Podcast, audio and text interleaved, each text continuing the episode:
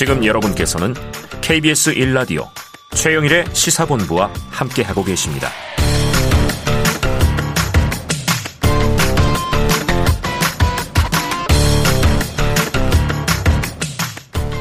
네, 시사본부 매일 이 시간 청취자분들께 드리는 깜짝 간식 선물 있죠? 오늘은 바나나 우유 드리겠습니다.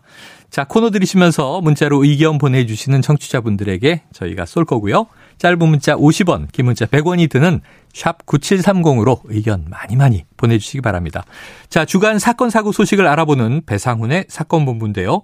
배상훈 프로파일러를 오늘은 전화로 연결하겠습니다. 배 교수님 나와 계세요? 예, 안녕하세요. 배상훈입니다. 네, 건강하시죠? 예, 건강합니다. 네네. 알겠습니다.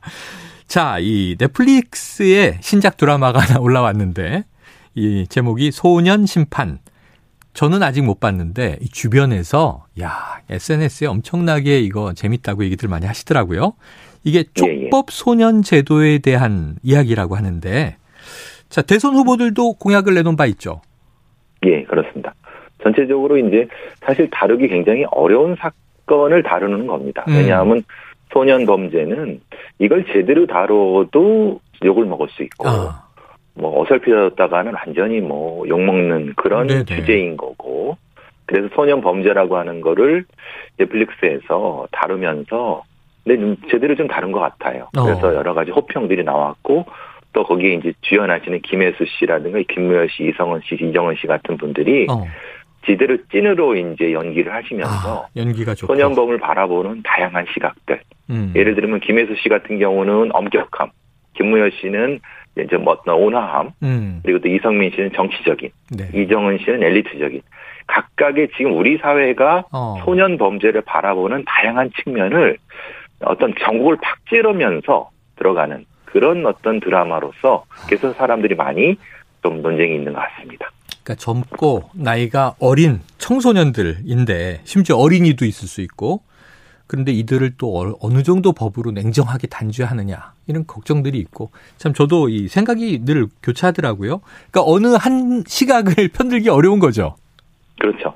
그래 그게 사실은 맞습니다. 왜냐하면 네. 소년 범죄를 바라보는 게 일도양단하기 어려운 측면이 있다는 것이 사실은 진실이죠. 네. 자, 그러면은 우리 사회 지금 소년범 현황 어느 정도 수준인가요? 전체적으로 통계를 보시면요. 네네. 성인 범죄는 성인 범죄는 1년에 120만 건 일어나고요. 네. 우리나라의 개수자는 5만 한 3천 명입니다. 네. 그걸 기초적인 통계로 보시고 음. 연 연간 소년 보호 사건이 처리되는 거는 대체적으로 뭐 한 3만 2천, 3만 5천, 뭐 3만 8천인데 어. 2020년엔 3만 8천에서 작년에는 3만 2천 좀 줄어들었죠. 조금 드, 여기에 비해서 촉법 소년은 어, 재작년에는 만, 뭐 작년에는 그러니까 만 안 되고 작년에는 만, 뭐 재작 뭐 이렇게 만 천 이렇게 촉법 소년은 천 명 단위로 이렇게 상승하는 아. 저기 추세입니다. 그러니까 소년범은 줄어드는데 촉법 소년은 증가하는 추세다. 이렇게 그렇죠. 이제 이, 들리는데요. 지금 촉법 예. 소년이 지금 만 13세 기준이죠? 예, 14세 미만이니까 13세 까지죠. 10세부터 13세까지. 아, 14세 미만. 야, 촉법 선언. 그러니까 이제 범죄 정황이 확인되더라도 법적 처벌에서 예외로 보는 대상들입니다. 그렇죠. 나이가 어리다. 보호 처리만 될 수 있는. 예. 예. 보호 처리만 된다. 보호 처리만. 예. 어떤 처벌을 받는 것이 아니라 아, 자, 소년 사범은 하락하고 촉법 소년 처리는 증가하고 있다. 자, 지금 이 드라마 말씀하셨는데 그 내용의 모티브를 보니까요. 그 가장 충격적이었던 이 현실 속에서 인천 초등생 살인 사건에 이제 모티브가 들어 있는 것 같더라고요. 예, 그런데 이게 미성년자기 때문에 법정 형량이 제한이 됐던 사건 사건이죠. 그렇습니다. 주범인데도 살인의 주범인데 아주 아주 잔혹합니다. 네 잔혹한 살인의 주범인데도 불구하고 최고 형량은 10, 20년밖에 받지 않았고요. 최고 20년. 그게 이제 그 이 소년 심판 그 저, 그 에피소드가 뭐 몇 가지가 있습니다. 아, 여러 가지 사건이. 사건, 예, 예. 청소년 회복 사건, 또 시험지 유치 사건, 뭐 음. 무면허 운전 사건 같은 것처럼 이, 이 드라마 상에는 여섯 가지 에피소드가 있고, 음. 그 중에 메인 처음에 나온 것이 아까 말씀하신 인천초 동생 살인 저희들은 동춘동 살인 사건이라고 합니다. 네네네. 네, 예. 아, 참, 그렇게 굉장히 잔혹한 범죄였는데, 이 미성년자이기 때문에 최고형을 받아도 20년이었다. 그리고 보니까 이제 미성년자는 또 몇 년 하한, 몇 년 상한 이렇게 또 이 처벌을 때리더라고요. 징역을 할 때. 부정기형이라고 합니다. 부정기형.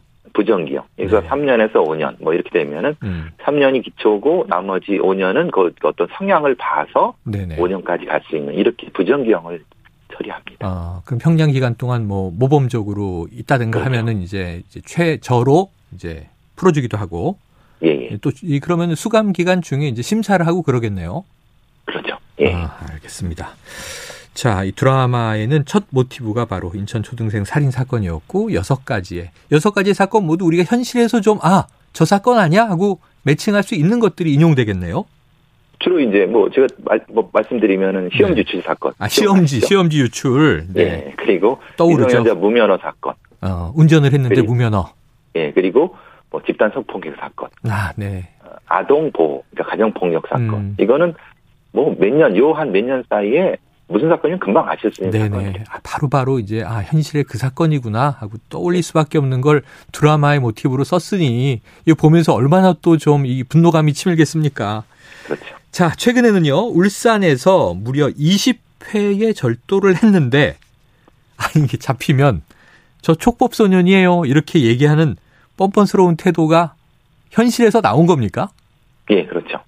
실제로도 뭐, 뭐, 가- 멀리 구- 울산까지 갈 필요 없고요. 네네. 고향에서, 제가 사는 고향에서도 여기 음. 경찰서가 한 세 개 있는데, 네. 제가 아는 후배들이 너무 골치 아파하는 겁니다. 그러니까 어. 여기 렌트카에서 차를 훔쳐갖고, 네. 매일, 거의 매일 훔쳐갖고, 잡으러 가면은, 나 촉법소년이다. 어떻게 할 건데?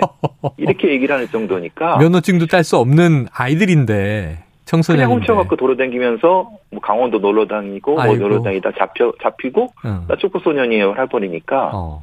황당하죠. 그- 사람은 사람들을 닥치고 최대한 이 범인들을 잡아서 확인이 되면 보호 처분밖에 못 한다는 거죠. 그렇죠. 예. 그 일정 기간 보호 받고 또 풀려 나오는 거고요.